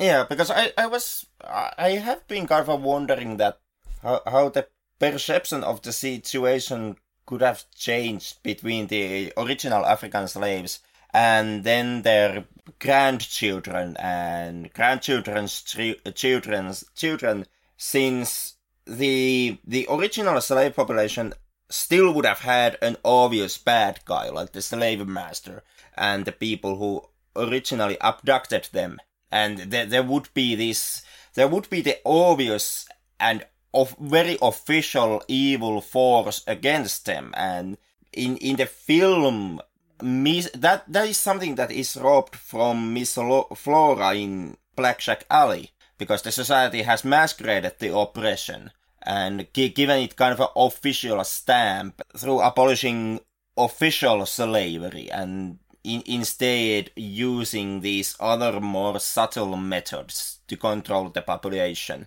Right, right. So, so the, the original African slaves that, that came via boats, they had those metal chains, you know, they were forced by weapons and through metal chains. But she had mental chains. It was all in her head, where, yeah. un- unlike José, who who saw all the good uh, from his loving grandmother and from uh, his mentor and father figure, so and, and then all his community, his friends, Uh, in, in, in, in the shacks, and all the black people who, as you saw, uh, when their white master fell off in the river by the horse, the, the black people came and rescued him, or when Mendoza was uh, lost, they all came to, to, to search for, for him. They, they, you know, he, he grew up seeing the, the that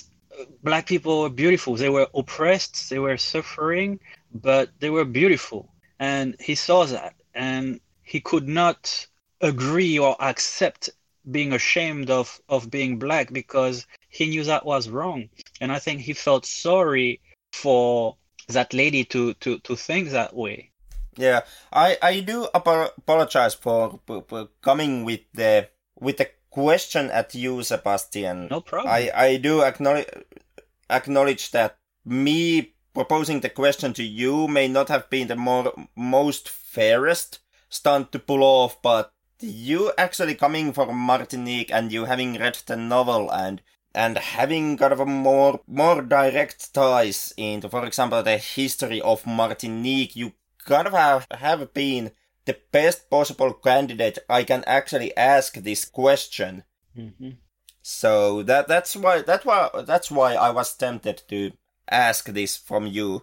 Sure, I'm, I'm uh, racially also being mixed. Uh, I I don't have, I'd say, the, the most authentic experience, you could say, as if I was raised in a purely black family or purely B K family. I'm, I'm in the middle, and so, you know, I, I, I the experience that I have is, is the one that I can relate from uh, my ancestors or my friends and their ancestors, and so that that's how I derived everything. And actually in Martinique, races and racial issues have been Uh, or are actually uh, very, very strong. Races are very influential in, in a way.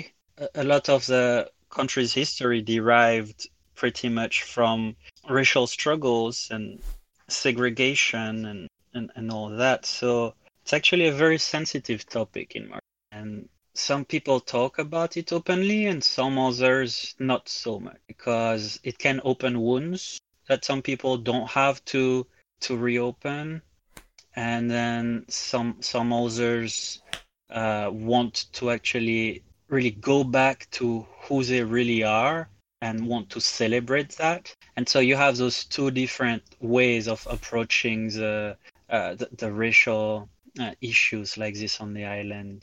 It's it's definitely fundamental, and and, and you see it through everything. Right, the, the different races have, have done so much on the island. Like you can see, as we uh, explored earlier with music, the music is a mix of races, from Europe's melodies and, and instruments with uh, the African drums and rhythms, and the, the the cuisine in Martinique is actually wonderful. It is. I I, I read it in some place, and I absolutely love how it was written. And it was pretty much saying that Martinican food is at the crossroad of France's elegance, African generosity, and India's spices, all in a tropical setting. And so that's that's really what encompasses the food, and it reflects the, the, the French influence on the island with the colons, the slave Uh, African influence, and later on, after the lack of labor force, when started to ask for help from other regions in the world, including in India. That's where we got a lot of spices from India that, that made that Martinican cuisine to be very special. And again, all because of, of the different races. And, and and I think that that's what made us the, the country we, we are today. Would love to taste some of those Martinican crabs. Yeah. They look so delicious. Oh, yeah, it's so good. Mm-hmm, for sure.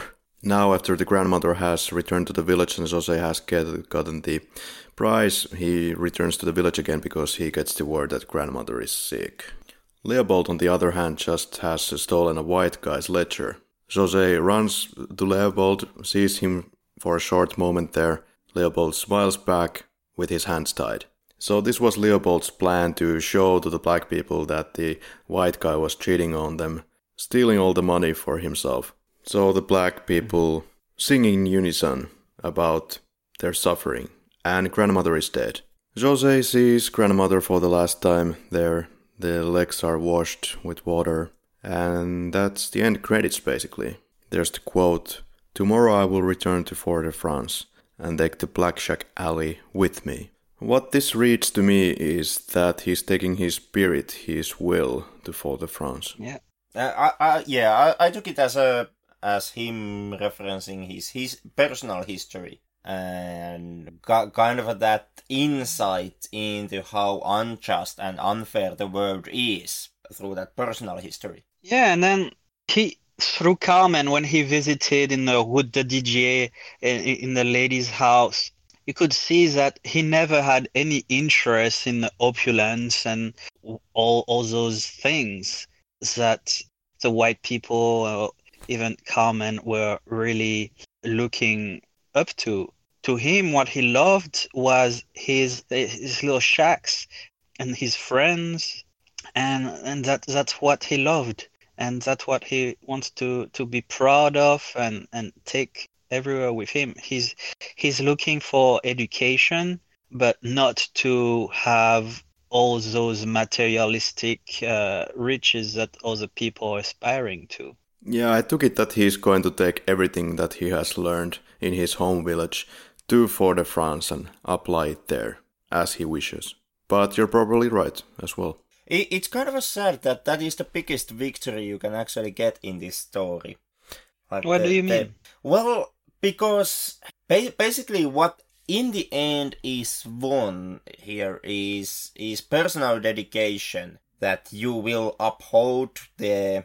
that you will uphold your background and and your history and the history of your people, and that you will continue to to carry that on. But and and I I, mm. I, I do realize that this is this is uh, the story is it has been written from personal perspective, and because of that it's realistic, and and and social changes doesn't happen that quickly, if, if at all. But Well, at at the end of the story, the social structures within Martinique, they haven't really been changed. And, for example, the teachings of Medus and and that that silent knowledge that Medus passed on, it, it only, at the end of the story, it only exists with uh, Saussure. Like, he, he has that knowledge of Africa and all, all of that cultural background with him, but he's basically he's he's the only character in the film that actually we get to see see that that still carries on that ca- carries on the Medusa's torch, and it, it it kind of ends with the notion that there is only one person, Jose, who who can carry this forward, with the notion that Jose declares that He he will also always remember his background. And once again, Jose is just one person. Yeah, he is, but it's not only about where he's coming from, your traditions and village and whatnot. Because when the credits roll, Henrik, Jose has taken one hit against the oppressors. That is one hit, effective one, against the monster that is slavery. One for the team.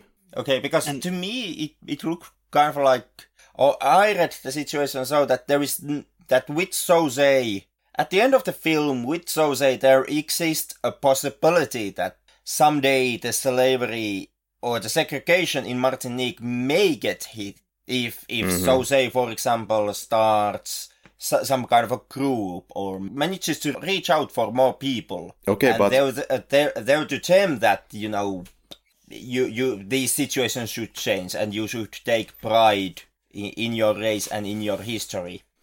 Yeah, it's like every worker who is not working at the plantation anymore and has kind of risen above it, they are showing that it's possible to rise above slavery, one by one, piece by piece. Yeah, I think he's a model for the people at that time, to show that through education, through being proud of who you are. Yeah, believing in yourself. You can, yeah, believing in yourself, you can actually become whoever you want to be. And he's an inspiration to others uh, by doing that. Of course, it should be said that uh, Jose is extremely lucky to be in this position. Uh, one way to show your rebellion. But, but to me, this is the kind of luck that goes with doing what he's doing. Yeah. If you study really hard, if you are kind to other people around, if you stay with people who love you and believe in you, and if you don't be taken advantage of by the many people who will try to take advantage of you, if if you mm. do all those things, you will have luck in your favor to help you do Uh, succeed and, and, and do everything it takes for you to, to follow your dreams. My main point is that we the film wraps with only Jose showing us that only Schœlcher holds these these thoughts. All right, here we go, guys. Henrik, favorite performance. It's a tough call between Darling Lectimius, who plays the grandmother, and Douta Seck, who plays the Meduse. Maybe I turn in favor of Darling here. Hmm. You know, there are factually a lot of great performances here, and I'm actually surprised the performance of Schœlcher, because uh, this is the actor uh, Gary Cadonau's only acting work, apart from some T V series work many, many years later. So he pulls on an incredible performance, but I'm still going to go with Meduse here. Just because of the amazing speech at the fireside. Douta Seck. Yeah, it, it is one of the, I, I guess... acting-wise, it, it's one of the strongest scenes of the film. Sebastian? Yeah. Um, I'm always very impressed by how children can do a fantastic way of acting.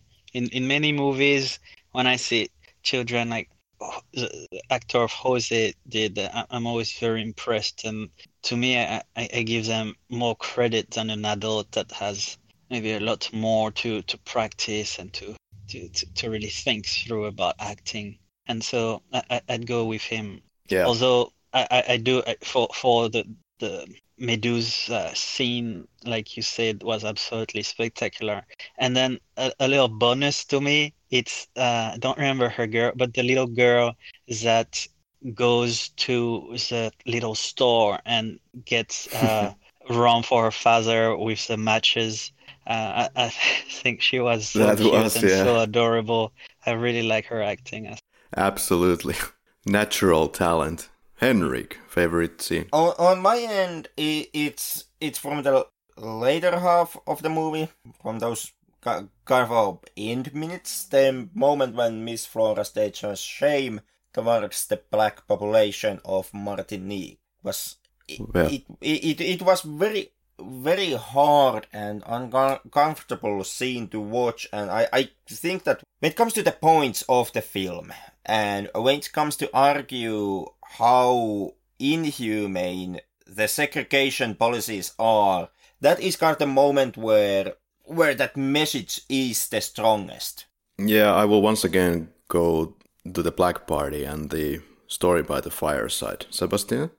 I was thinking, me, it's when uh, Martine is with José in front of the the teacher when they learn about him being accepted to go to Fort-de-France for the exam, and seeing how Martine just gives her wholehearted and full support uh, for uh, José to go. Um, It it really shows how dedicated she is to José's success, and I, I find that so beautiful. Perfect. Henrik, favorite quote? For me, it's learning is the key that opens the second door to our freedom, which is an universal truth. No matter what is your situation, if you are poor, if you are part of a social class, racial class, whatever the case, in today's world, I would say that that really holds true, and that that is the best way to escape your situation in, in a day and age of, like Sebastian said it, mental chains. Very good. I have to go back to the fireside once again. There's the quote from Meduse. And the old black man said, I ran so much, I think I ran around Martinique. When my feet refused to go on, I looked ahead and behind, so I was back in Black Chacali again. Mm. Yeah, that raised some back hair up. Yeah, that's a beautiful. Okay, Sebastian, do you have any quotes in your mind? But you know what, I, I, I give you a quote that goes from Aimé Césaire, which... to me, could very well be who José becomes after the movie ends. It is a man that was extremely well educated and a poet, extremely brilliant and smart man, and that, like I said earlier, uh, brought about the concept of the Negritude and, and wrote very well about that. and uh, he wrote a quote. And then later on, he, he came back to Martinique to become a teacher, and then he was mayor of Fort-de-France for, I think, fifty-six years, something like that. And so, very influential man in Martinique. He recently passed away. They, they named the airport in Martinique under his name. But there was one quote that he had written that I always really like, and says, "If you don't know where to go, remember where you're coming from." Could you say the name again? Oh, Aimé Césaire. So it's spelled A I M E with an accent, and Césaire is C E with an accent, yeah. S A I R E. Yeah, died in two thousand four. Yeah. Henrik, it's our favorite, favorite category. Which never a- actually sounds right when True. We are tackling drama films or or a- any kind of fil- film that has a heavy message. Most definitely not. But this is something that we have carried since our roots and beginnings and genesis, where we were talking about horror films, where this was slightly more fitting category in a way, but we're trying to keep it going anyway for humorous purposes. Yeah, we are pathetic like that. Yeah, really stupid. But Henrik, what's your favorite kill? And there is only one one death that Wrong. Technically is, is kill. Wrong. And that is the Thuriel being killed by his own goddamn horse. Good riddance. Well, that, well, that's actually a good one. I don't know, how did I miss that? What the hell is going on here? Well, yeah, how, how did you miss that one? Because now you're going to pick a natural death. No. I'm going to choose a modicum of the enslavement scheme. That, that... Modicum being a small amount of something. In this case, kill. Uh, you, using once again, th- again those big words. Yeah, well, is it a big word? Uh, well, it's a modicum word. Sebastian, favorite kill? Ah, uh, well, uh, that would be just natural death, I guess. It's the one of Martin, which I think is the end of an achievement where she gave her full support to José and was here for him at every point. And when she died was when she, in her heart, knew she she could go. That it was okay for her to go, that José will be fine. And, yeah. and also, I think it was very beautiful to see. It was actually a very long scene. The cinematographer took a very long time filming José cleaning Martine's feet. I think uh, that showed how much he cared for her and how, how much she meant to him and how respectful he was of, of her. And how beautiful character she was. And so, yeah. Henrik, I guess you're already aware of what I'm going to do here. So, despite all the bickering and the stone throwing that we do in this podcast, would you go with me to Martinique? Uh-huh. After, after this episode, I'm not sure if we can ever actually go to Martinique. like, like, we haven't been that bad. I think we have behaved. Ever since the goddamn Serbia episode, I've actually learned to be extremely careful. Nice to have enemies all around the world. No. But yeah, it would be a great pleasure to visit. Oh yeah, and you're very much welcome. Yeah, it would be actually very easy for me to come there due to it being part of the European Union. So I can just go and actually, I've been entertaining the thought of actually finding some could, work yeah. there. Like... Yeah, I've been already furiously th- trying to w- look in LinkedIn for some work for me that, that I found yet. You won't find too much. Actually, a lot of the yeah. young people of my generation just go out of that, which is sad. Yeah. But um, actually, a lot of people are trying to bring back some, some of the young people to, to come back and do new projects and things. Yeah, definitely. If I would find something, it would be something I T related because that can be done anywhere. So there are tons of opportunities. Yeah. And yeah, with the internet too, you can actually have uh, some work that goes all around the world where you just sit by the beach, right. you know, sip on the best rum in the world, which is actually from Martinique. It it is a fact. We we just have the best rum ever. And. Um, Dance really nice uh, music. I love rum. And I'm already seeing myself sitting on the beach, drinking rum, talking to my road and team Mike, and speaking to Henrik every week under the palm tree. There you go. Like, the only thing I heard, heard from you was I'm excited in in drinking rum. First image that comes to mind, Henrik, from this film? It would be the moment when they are looking for Medusa mm. the, during the nighttime, just before Jose finds him dead. There is that bird's eye point of view shot of of the searchers with the torches walking mm. walking in the field, and that's my first image. My first image is from the I think the first half of the film where Sébastien uh, uh, José is crossing the river with a bunch of friends, and the road continues on the other side. That's interesting you say that. My, my farm has uh, actually that might have been filmed by my farm. It has it has the exact same river crossing. Wow. Yeah, I think there's two river crossings in the film. Yep. Oh, yeah, yeah. So, yeah. And my scene would be that time when the teacher goes to Martin and tell him that he's sorry. And José becomes so happy. And then he makes a really cute little jump in the air of happiness. And then uh, that, that, that moment right there. You can really feel how happy he was. Yeah, that's a very happy moment. What image best exemplifies this film? What would you put in the poster or something like that?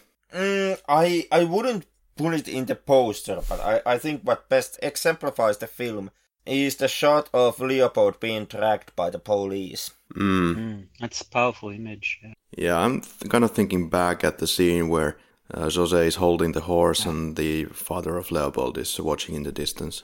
Sébastien? Maybe José talking with Mandus. Mm-hmm. Yeah. yeah. What took you out of Sugarcane Alley, Henrik? For me, kind of nothing, actually. Yeah, same here. The film completely hooked me. Nothing bad to note, actually. Sébastien, was there anything that took you out of the film's world for you? No, actually, yeah, it was not a very short movie, but I felt like it went by really fast. I, I liked every moment of it. Thing was really well timed. Yeah, and the film has uh, very good cinematography. This uh, director Palsy was in a kind of a prestigious film school. Perhaps it shows here.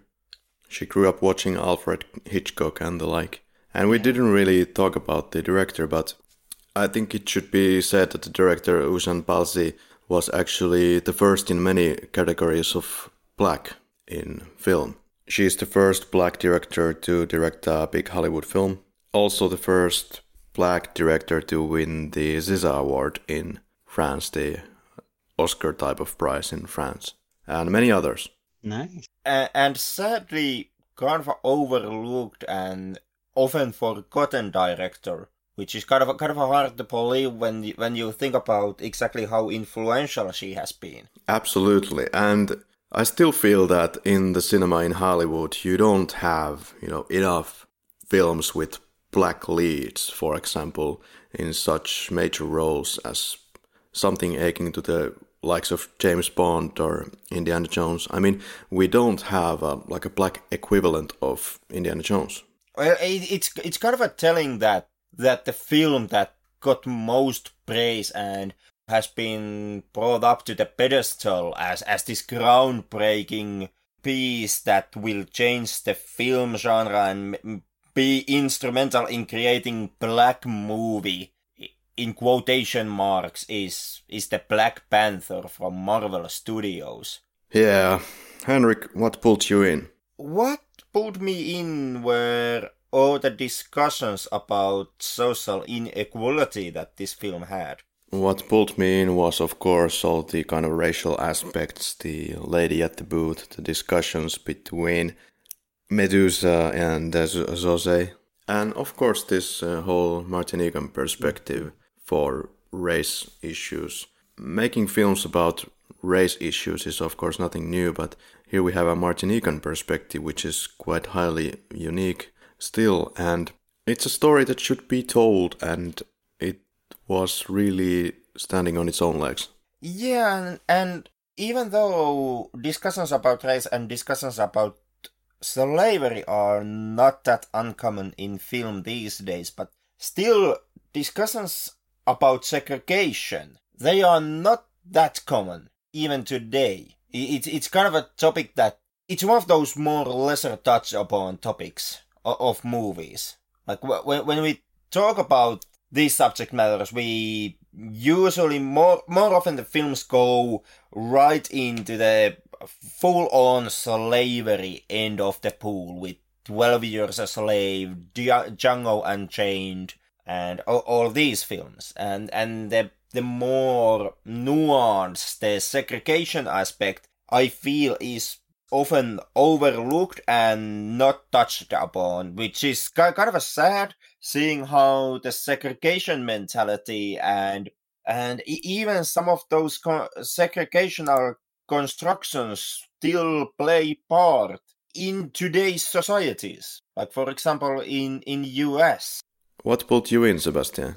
Well, first of all, it was definitely a movie about Martinique, because there are a few of them, but not so many. And being able to also go back into that period in time in the nineteen thirties and seeing how they used to live at the time and the music of the time, the the clothing at the time, all of this made for a very interesting watch on top of, you know, beautiful cinematography, dialogues, casting.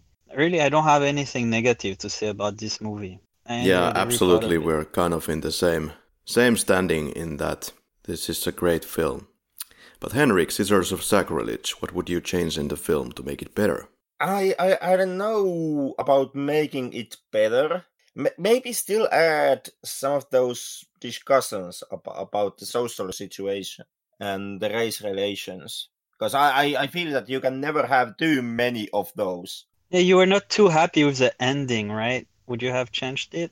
Um, I I, I don't know if, if I would change it. Me me not being happy with the ending kind of stemmed from the fact that it, it didn't give you that ultimate happy ending where, for example, you, you get the reassurance that, that some kind of a social change will happen, or a black rights group will be formed in, in Martinique, or that there is no that that cut into the future for last ten seconds where Jose is, for example, leading a black rights movement in Martinique. But I don't know if adding that kind of ending into the film would actually make it better, because it, it would, once again, it, it would make it more typical film, and it might drop something out of the more realistic touch that the film has. So I'm kind, kind of hesitant to actually name that I would bring the scissors into the game here.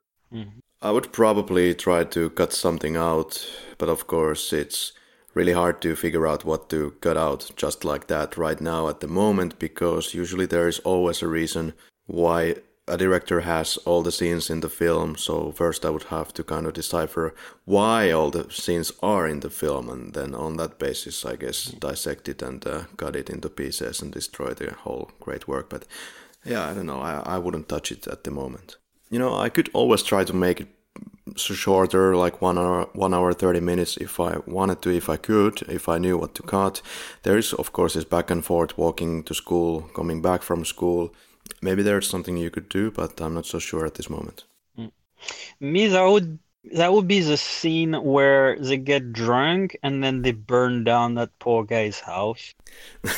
Yeah, that's actually something. That, I'm, I'm not that sure it's a necessary scene. Yeah, I think it's it's interesting.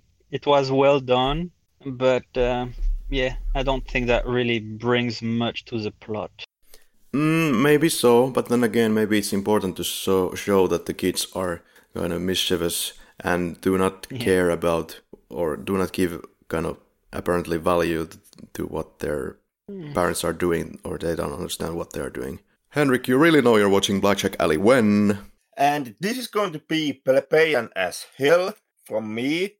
And apologies pre- uh, beforehand, but you really know you're watching Blackjack Alley when you next time start playing Mafia Three, which doesn't have direct connection to the film and is a goddamn video game, but it when it comes to that was something that I kind of kept thinking about when I watched the film, because Mafia Three is actually one of the few video games that really try to touch upon the racial inequalities and also deal with these segregation attitudes. This time on American soil, but with, with the Black Sack Alley, I would say the game also has the chance to show you how universal these attitudes are. Well, you ne- really know you're watching. Uh, you really know you're watching Black Sack Alley when Leopold kind of puts the whole enslavement scheme into full-on shame and complete smithereens with a huge smile on his face. And Sebastian, do you have something? When you hear the Begin music and you see the sugarcane alley with children running down the unpaved street. Yeah, that's great. Henrik, three adjectives to describe Black Sack Alley. For my end, slow, hold back, and deadpan. Oh, wow. Fancy. You did not like the movies then, huh? No, I, I, I, I'm not saying I, I didn't like the film. I simply felt that when it came to the pace of the film, it, it, it is kind of a slow-moving film. It, it, it is really French. Takes its time.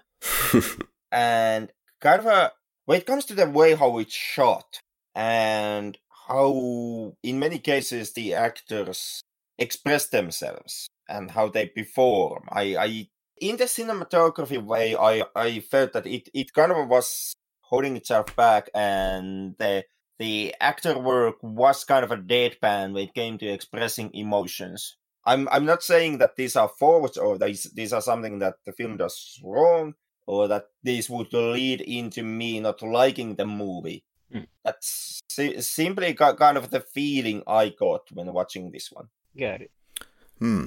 Racial, robust in the way that it's telling its story, maybe contrary to what to Henrik is trying to say there. And magnificent in many ways, which I will get to. Martiniquan, historical, and cultural. Yep. A very authentic Martiniquan movie.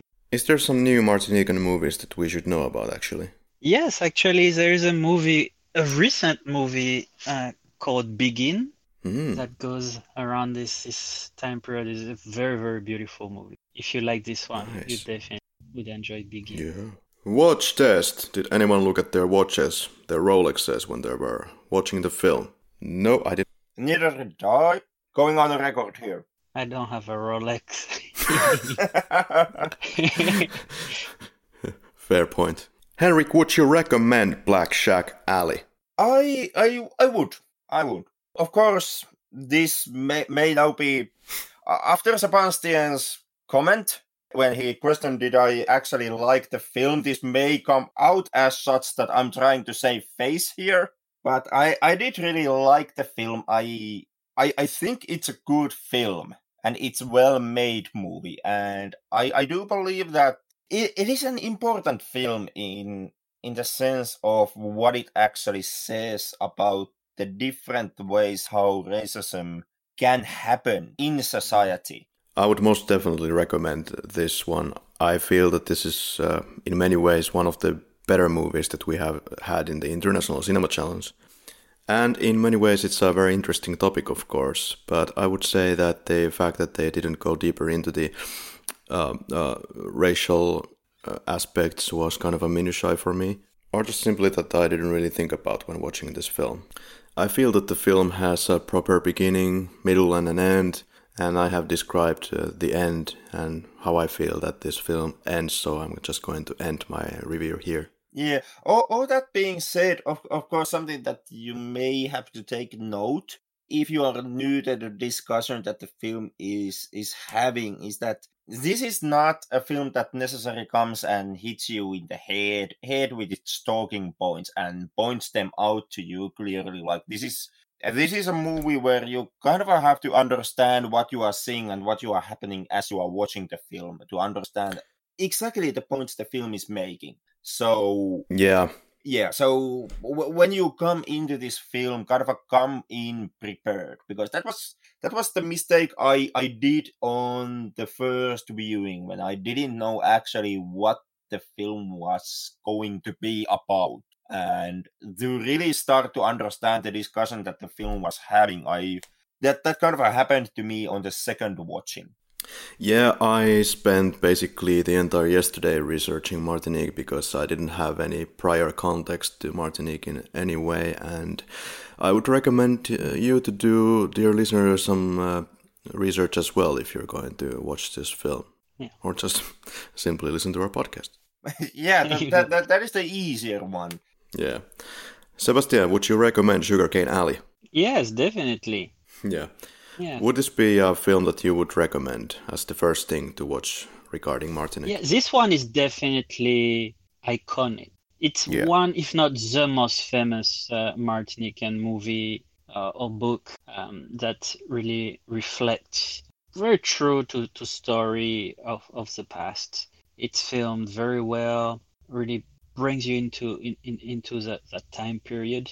Times have changed, of course, but it is still fundamental as to how Martinique became, that it has gone through that uh, phase that is reflected in the movie. So, yeah, it, it's definitely an important uh, movie in, in the story of the island. Every Martinican knows about it too, so that's something that if you go to Martinique or if you meet Martiniquans, you can talk about. You, you would have in common. Definitely. So that's pretty much everything for today, unless I missed something, Henrik. Maybe about twenty social talking points. Yeah, we could spend like two years here, but uh, I think we have spent a hell of a lot of time talking. Thanks so much, Sebastian. Thank you so much for joining. Oh, no, thank you, guys. It was fun uh, talking with, with both of you. Thanks for reaching out. Appreciate it. And then that'll be a lot of fun. If one day you guys think about coming to Martinique, to welcome you guys. I would love sincerely to, love to, to meet you guys and, and show you around. Actually, several parts of where the movie was filmed, uh, you can definitely go and watch it today still. And so it could be a really fun tour to go and explore around the islands, some of where the, the movie, some of the places where the movie was filmed, and also have some good rum. So you guys are very welcome. I'm sold. Let's go, Henrik. Now, right after I get some money to actually pay for the trip. Oh, you know, you just need to break into our Patreon yeah. account and take our listeners' money. Oh, wait, we don't have any. Yeah, yeah, the famous Patreon. You guys get the you guys get the flight ticket. And take care of the rest once you arrive. Oh, awesome! Okay, thank, thank you very much. Thank you very much. My pleasure. That was fun. Thanks for reaching out again. You have spent three hours with us. Yeah, sometimes it goes crazy like yeah. this. So thank you. You, you were a yeah. huge help in, in getting this episode done. Can't imagine what it would have been without you, really. No, you guys are awesome. Thank you. Like you. well, well, seeing how hard, hard and heavy the discussion has been, I, I, I do take take some form of comfort in you saying that. It gives me confidence that we didn't completely drop the ball here. Henrik, my dear co-host, what would be the next week's film? Would it be something that can't be quite explained? You have to see it for yourself, or listen to yourself, in this podcast. Uh, I hope hope that not. Jesus Christ. Yep. I mean, I mean, I mean the Matrix discussion could go really long and really wrong extremely fast. And I'm sure that it will. Yeah, Matrix is a listener recommendation from Temu, one of our listeners, when we were going through the feedback in the fiftieth episode, so that's what's coming. Yeah, because we are not rambling and confusing enough without dealing with a film that has, like, a ton of philosophical talking points. Yeah, no, no. Yeah, I, I, no. I, w- with all, all love to Temu, man, I, I do get the feeling that you are some sort of a masochist. Yeah, so let's see how much of a train wreck it will be without having any people who would actually be able to really tackle these philosophical talking points. So enjoy that next week. Yeah, until next week. Bye bye.